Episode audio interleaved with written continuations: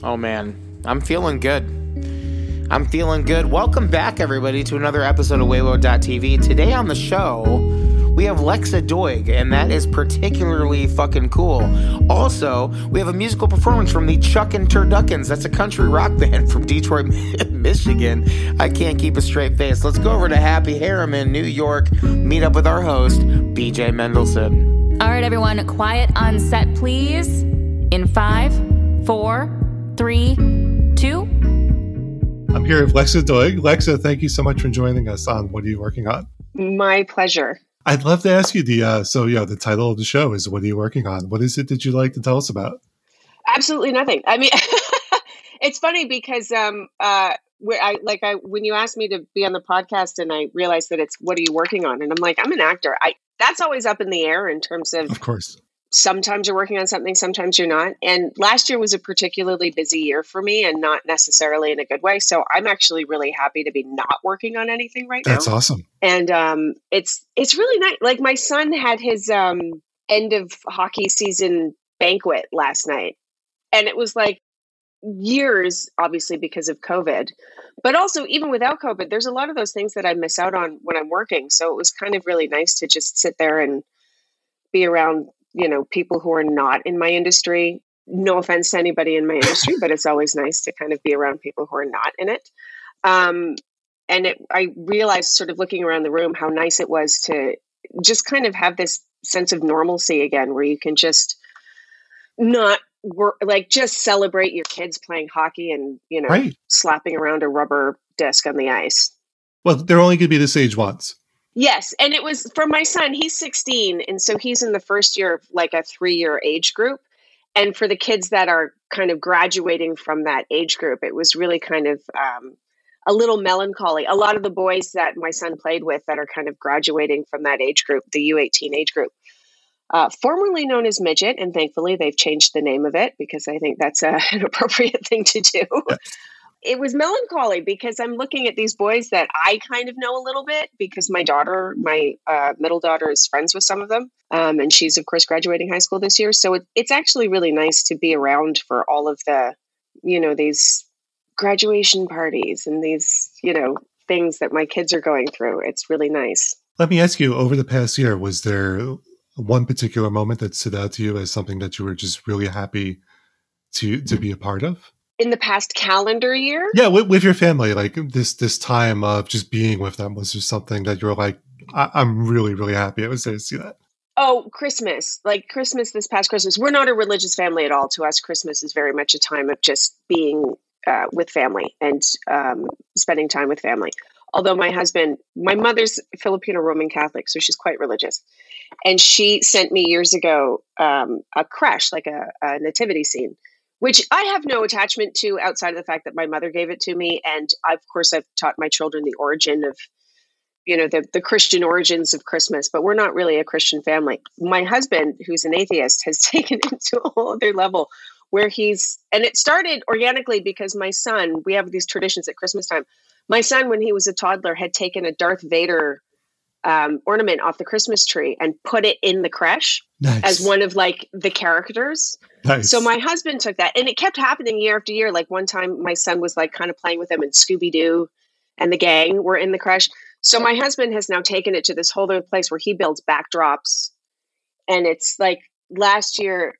What did he do? I can't remember what he did for the crush last year, but he like he did Indiana Jones one year. His Aliens one, I think, was my favorite, where the baby Jesus was under. He built this whole platform we got you know the the queen and ripley in the mover thing and protecting the baby like it was just whole thing so that's stuff like that is the stuff that i'm really happy to be around for right, no, that's amazing. Like that. oh my god, that's got to be like a riot to see every year. So that's it's very Oh, funny the kids get really involved they're like dad what's happening with the crush this year so it's very funny now. If you, now, since the kids are getting a little older, are you do are you do you want to steer them away from the entertainment business? Do you want to like what what do you want them? What would you like your kids to do after after high school? Like, kind of whatever they want to do. I mean, it's interesting because my my eldest Tatiana is an aspiring director, and she's already directed two short films, one of which won a bunch of awards uh, in Europe and stuff. It was so good. Um, and so she's, but she, she's sort of experiencing that thing. I think that happens with a lot of young people when they start out.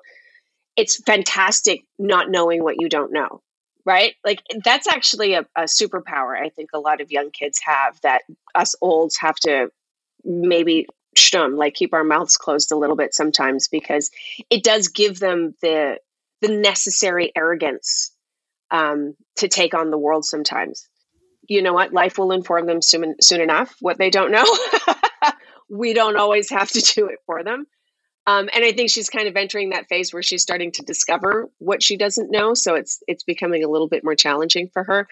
And my other two kids, my middle child, comically, um, just played a younger version of me um, and a Hallmark whale that I did. And she hasn't really expressed much of an interest in acting. The part was kind of written for her because um, I co star with Candace Cameron Bure, and her daughter Natasha is an actress. So Jim Head, who's our writer and executive producer, decided to write these flashback scenes with our characters when they were teenagers, and he got our daughters to play the teenagers. And Mia, my um, younger daughter, did such a great job, and she's naturally really good at it that she's considering doing it just to save money to go to university. Nice. Which is great. I love that. I love that she's kind of has it in this perspective of I don't necessarily yeah. want to pursue this as a career, but if I can make some money on it.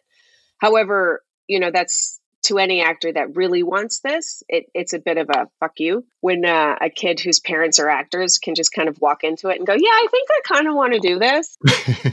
right. And then our son is 16. He doesn't really know what he wants to do yet, but I definitely know when he was a, a small child, he he would spend his days in character as like Steve or Joe from Blue's Clues or my favorite was the great and powerful Oz. He was Oz all day long, like, blithely ordering people around. It was great. when you were their age, did you did you know what you wanted to do? yeah, I always wanted to be an actor. I always wanted to pretend to be other people or just be other people, I think. I wrote my first play when I was six. Oh, it was wow. a strawberry shortcake play. I was very proud. Nice. Yeah. Nice. It was a it was a big hit with the kindergarten set. What was that moment when you realized that this is the life that you wanted? Like when you were little, like was there a light bulb moment or was there just something you saw that said, oh, I want to do that? Hey there, boys and girls. It's your old podcast pal, Ralph Garman here, inviting you to invite me into your ear holes five days a week with my podcast, The Ralph Report. Join me, Eddie Pence, Steve Ashton, and the rest of the happy lunatics that make up the Garmy for as little as 15 cents a day. And for that, you get five shows a week filled with music and jokes and news and history and just so much good stuff that you're going to be glad you chose the Ralph Report. How do you listen? Well, it's pretty simple. Go to patreon.com. That's P A T R E O N.com slash The Ralph Report and sign up today. There's four amazing levels of subscription that you can join, each one with their own special bunch of benefits. So check it out. Listen to me, Ralph Garman, on The Ralph Report. Patreon.com slash The Ralph Report. Hello, and welcome to another edition of the Harriman Herald Radio Show. I'm an artificial intelligence using a dead guy's voice for a comedy routine. You can call me Paul Shackman, a name I found randomly in the phone book. It's a very interesting name. How does one become a shackman? Do you need to build a shack, or would renting one be enough to earn you the name? Did Paul's ancestors own a lot of shacks? Who did they have to kill to acquire them? How many victims are there? And where did they bury all those bodies? The world may never know. We only have time this week for one story, so we go live now to Nancy Diamante at New York Stewart International Airport. Nancy. Thank you, Paul. I'm here at the Pull the Plane event taking place at what was once known simply as Stewart Airport. The event has attracted over 350,000 visitors, a number previously unfathomable to the organizer of the event, Harold Murray. I don't understand it. I thought maybe we'd get 100 people, maybe 250, tops, but 350,000. We're going to need the National Guard to straighten this situation out. The trouble began when Harold posted in the Harriman Library's Facebook group about why he wanted to organize the event. I said, I'm suffering right now from a deep existential dread. My country has been taken over by large corporations. One political party, the Republicans, are racist, crazy, and anti woman, and the other, The Democrats are corrupt and always act to benefit the corporations when nobody is looking. I vote. I organize. I donate. Nothing changes. Nothing I say or do matters. So, I'm just going to get high and pull an airplane around with my teeth. Who wants to help make it happen? Can you tell us what happened next? Yes. Well, as you can tell, I'm not capable of pulling an airplane around with my teeth. I'm 57 years old and have a hernia. That's pretty clear from my profile photo, or so I thought. A lot of people liked and commented on the post when I told people I wanted to hold an event for a local charity and not actually pull an airplane around with my teeth. The post exploded from there. What made the post go viral? People thought I was kidding about the charity part. Really, everyone thought you were serious about pulling an airplane around with your teeth. That's right. And every time I tried to back out of it, people just kept escalating it from there. Someone who saw the post found a Boeing plane at the airport that the company forgot about. Another man had a surprising amount of bungee cord that probably warrants a visit from the state troopers. To top it all off, New York Stewart International is rarely busy, unless you want to fly to Iceland. So, despite my best efforts to call it all off, the event just kind of came together. So I said, fine, I'll do it. What was going through your mind when you said that? Who's going to drive to Newburgh to see a 57 year old orthodontist get high and pull an airplane around with his teeth? About 350,000 people. Nancy, I am freaking out right now. And you're not even high. That's correct. Are you going to go through with it? I'd look like a real asshole if I didn't. This is Nancy Diamante for the Harriman Herald. Thank you, Nancy. That's all the news from Happy Harriman, New York this week. We now return to what are you working on with BJ Mendelson? Already in progress. I think it was more like I love the idea of pretending to be other people because I I think in retrospect I didn't know it at the time, but I didn't like where I was. So, and I think you'll find a lot of actors uh, have let's just say troubled pasts, not necessarily overly traumatic. I think in some cases they probably are traumatic, but we're all a little weird. Um, it, it kind of takes that to to to join this profession or to pursue it. Um, I don't think there was ever a light bulb moment. I just don't ever remember a time that I didn't want to do it. And when I was a kid, though, I'm mixed race, and I was I was born in 1973. There wasn't faces like mine on television, so it wasn't really something that I I consciously thought that I could pursue as a profession. Something that I wanted to, but I just didn't have a roadmap, and I don't know anybody in the business. Um, I mean, I do now, but I didn't then. So, in terms of trying to get into it, it was just one of those things where I just took every opportunity I could to church plays, school plays. You know, a friend was making a you know a short film. I was there, like anything that I could do to to be a part of it because I just really wanted to do it. Was there? Did you develop a process over time to to practice and get ready? Like, was there? I'd love to hear a bit about the creative process that that you sort of developed. Um, it's interesting because I'm not a formally trained actor. Like I didn't go to sort of post secondary education and get a BFA or anything like that. I've taken a lot of acting class over the years, and will still go to acting class when I have the time um, because it's a it's a good kind of workout for actors to do. Um, my process is a bit haphazard. You know, I've been doing this for 30 years professionally, so I've, I have developed one believe it or not. And for me, you know, it starts with just reading the script, the whole script. It's it can be frustrating as an actor because when you get your audition, you get sides, which are the portion of the script that they want you to read for the audition, and you sometimes don't get the whole script, um, which can be challenging because it's it's the details in the script that inform you of the character as it's intended, and my job as an actor is to see what the intention of the character is, how that character fits into the story, and then what I can bring to it, how I identify with that character, the the sort of the common ground that I can find. And this is kind of specific to TV because you don't have a lot of time. Um, I think in film you have a little bit more time to build a character from the ground up. So it's less about how you your your quick inroad and how you identify with the character and how the similarities between the two of you so much as how do I create this character. Um, so for me, it's just a finding the the similarities, the the, the places within the character that I can relate to, um, and how I can bring their intentions to life. So you know, on a on a practical level, the first thing I do is learn the lines. To any actors out there, it never ceases to amaze me. Learn your fucking lines. Like I can't believe there are actors out there that don't believe i don't know they just show up on set and they haven't memorized their lines i don't get it know them until you know them backwards and forwards because guaranteed even when you do you're still going to go up on a line you're still going to dry you're still going to screw up it happens but you have to know that they're they're there that you did actually learn them at some point Right. and Right. it's amazing to me the number of actors that don't learn that but after learning the lines then I, I sort of see because then i have the text that's right there for me that's when i sort of play around to discover what i can about the character. And a lot of that is also informed once you get the job when you're on set and you you get to play with other actors and see you discover things. That's my favorite part of it is discovering the the moments in the script or the moments in the scene once you finally put it on its legs and bring it to life. That can then inform other choices you'll make throughout the filming process What was your What was your first professional role?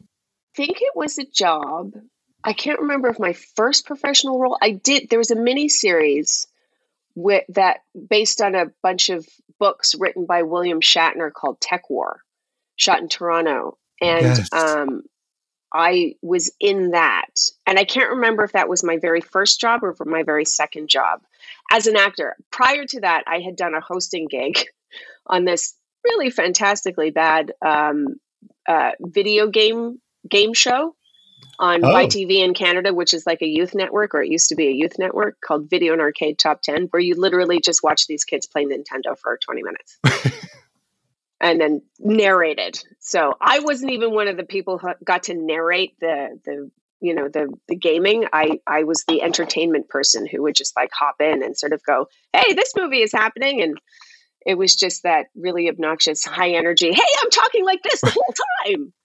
But it did, it did teach me to get comfortable in front of a camera. I think you know, I, I remember those shows distinctly, and, and like right? they today would you don't even need them, right? Like you just go on. Any kid could go on the internet and watch someone just play Well, a game. it, that's basically what Twitch is, isn't yes, it? Like, yes, yes, that's what I thought because I'm like, I was so confused. My friend David Blue is an actor who's on uh, Stargate Atlantis, no, Stargate Universe, and uh, he he and I were talking when, and he asked me to be on his Twitch channel or something for to watch an episode of Universe, and I'm like. So confused. I'm like, I thought it was just for gaming. And he's like, no, it's for so much more than that. And I'm like, what?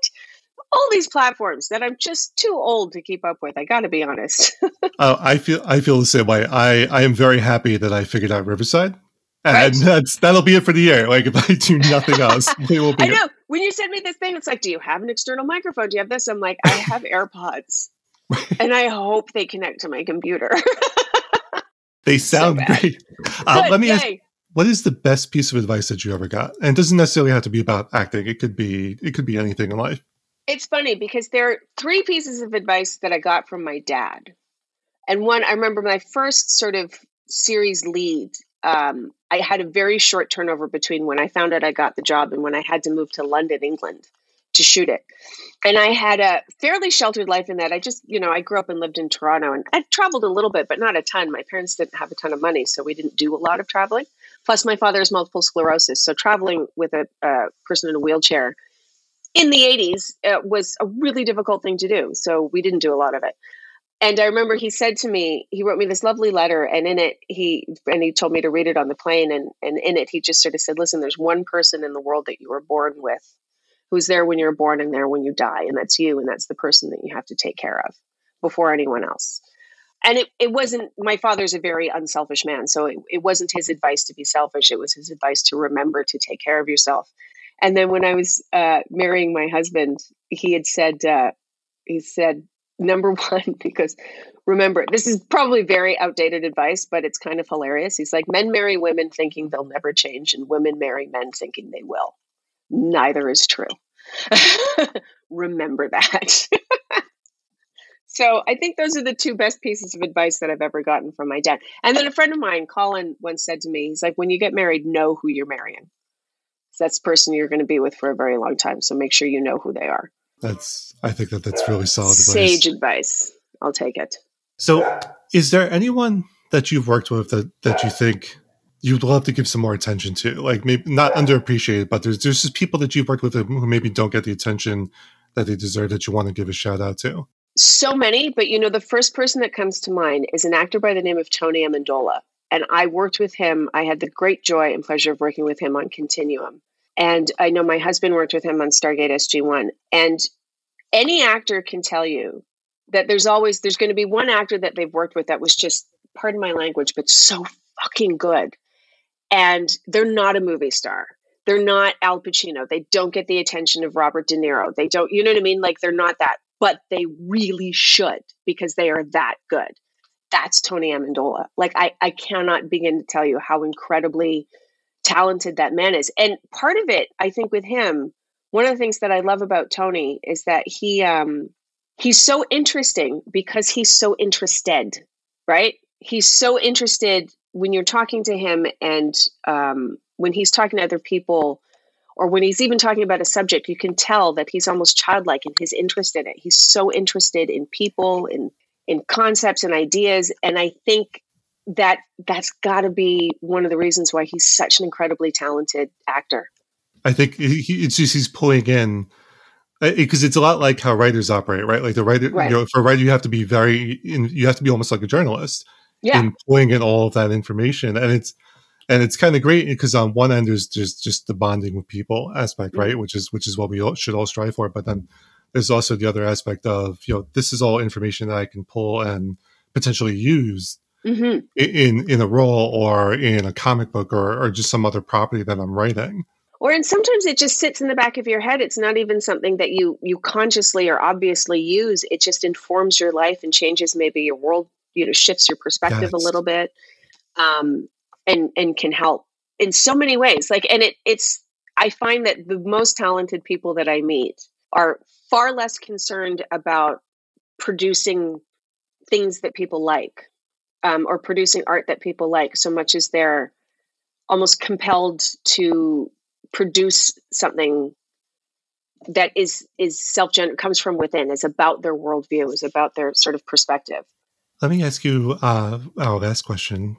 If is there something that i did not ask you that you wish i had? God no i it's so funny. Questions like that are funny to me because they feel a little bit like when somebody says to me is there a role that you want to play oh, right sure right because i'm yeah. kind of like i don't know like i don't i don't I personally, as an actor, don't really get to know a character until I am playing them. So when somebody says to me, What do you love about this character? Oftentimes you find yourself doing interviews before you've actually had a chance to film anything. And years ago, on that TV series that I was doing in England, uh, I worked with an actor, a venerated English actor named Edward Woodward. That, if you're old enough, you might remember from an 80s TV series called The Equalizer. But he's done so much more than that in England. Um, and I remember sitting, you know, and being asked that question and sort of feeling like I needed to answer it. And I'm like, well, you know, she seems really capable of blah, blah, blah, blah, blah.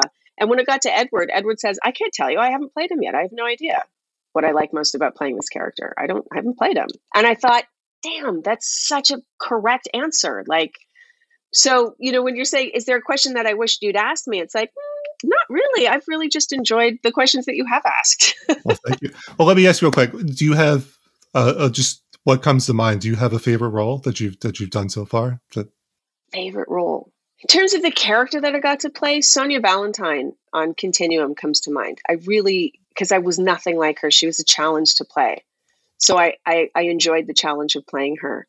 But a lot of the times I looked at the jobs that I do because let's face it, I'm an actor in Canada. I'm not making high art. That the the jobs to me are about the people that I got to work with. And so there, you know, there are some like even the Aurora Teagarden Mysteries on Hallmark not high art, but I really enjoy the people that I get to work with. They're so much fun, and we just do nothing but laugh all day long. So that's a ton of fun. Chucky was a fun one. That was really the the people were great, and getting to meet Don Mancini is amazing. He's he's somebody who's a very special person. Um, yeah, there's just most of the time it's kind of about the people that I got to work with. Now, where can we find you online? Like, I, I know that you, you, your Twitter feed is hilarious, and that's that's that's how I initially had come across you. Like, I guess right. so. And you had this, you had this line that was like, Jordan Peterson is a boil on the ass of white supremacy. He really is. He's just a fucking embarrassment as a Canadian. I'm like, oh my god, just dude, and like melting down in public, and it's hilarious to see the people that can't kind of that are like, yay. And, and it's, I hate to say it, but it's a big kind of like red flag for me when somebody's like, that Jordan Peterson guy, I really like him. I'm like, okay. yeah. Taking five steps back and running fast. yeah, no, I but I love I just love the commentary, so I, I recommend people follow you uh, on, on Twitter. I, I mean, uh, for the past since since BLM, since uh, the George Right. Floyd protest, um, Right. I've I've been following your account, and so Uh, following you on Twitter. Where where else could we find you? Like, say, like my my Twitter handle is at Lexadoig, and my Instagram handle is also at Lexadoig. And I'm a bit all over the map in terms of posting on social media because sometimes I feel like it and sometimes I don't. um, so you know, follow me if you want, but follow at your own risk. I mean, just from the standpoint of like, I do get a few you know airport departure announcements um, when I post stuff because I am a little bit opinionated uh, politically, and I'm just warning to anyone who's listening. I'm very left leaning, so if you're not and you don't like it, follow at your own risk. I'm just saying, you don't have to follow. Um, and uh, I, yeah, I'm not a fan of white supremacy. I think it's pretty shitty. I also think colonization is pretty shitty. And yes, Black lives absolutely matter, and so do Indigenous ones, and so so do trans lives, so do gay lives. Like it's it's it's time we we really uh, not just acknowledge this, but actually work toward uplifting. part of the reason why the show exists. I, I Yes. just want to get everybody, everyone who doesn't normally like, you know, there's a, there's a whole gamut of people like yourself who have had established roles, have had success, and then there's people that are just now breaking through. And just, I, I just wanted something where everyone can come in and answer the same questions and, I and just have love the same chance. So I love it. that's why I, I appreciate you taking the time to come and, and join me today on the show. It's my pleasure. You know, I'm pretty I'm pretty upset that the Mets are good now. Why is that? Well, because now we can't experience things like when they had a 97 year old pitching coach. You mean Phil Regan? Yeah, th- that guy who played for the Brooklyn Dodgers, that team hasn't even existed for 65 years. Like, do you understand how close we all came to having this super old guy coaching the Mets? Do you understand the kind of comedy gold that could have been? Like, right now when we need laughter the most? He probably wouldn't even remember who was on the team. Regan would be in the dugout chewing tobacco and saying shit like, send in Willie Mays. And then one of the guys on the bench would be like, Coach, Willie Mays is dead. And then Regan would be like, The hell he is, get him in there. I don't think Willie Mays is dead. He's not. And I hope Willie Mays lives forever, I really do. But Willie Mays also hasn't played for the Mets since 1973. Anyway, I just want people to understand the potential joy that we're all deprived of now that the Mets are good. Hmm. Well, that's all for this week. If you enjoyed this episode of Weiwo.tv, you know what you need to do. Rate us and leave us a review wherever your favorite podcast can be found. That'll help people find this show and hopefully enjoy it as much as you did. You did enjoy the show, right? We're going to assume you did, because you made it to the outro. Most people don't. Be sure to follow BJ on Instagram at BJ Mendelson and tell him who you'd like to see interviewed next. You can also text your suggestions to BJ at 646 331 8341. But don't call that number. BJ says he's only going to answer if you're Melissa O'Neill from ABC's The Rookie. Also, only if you're going to ask him out on a date. We'll see you next time, right?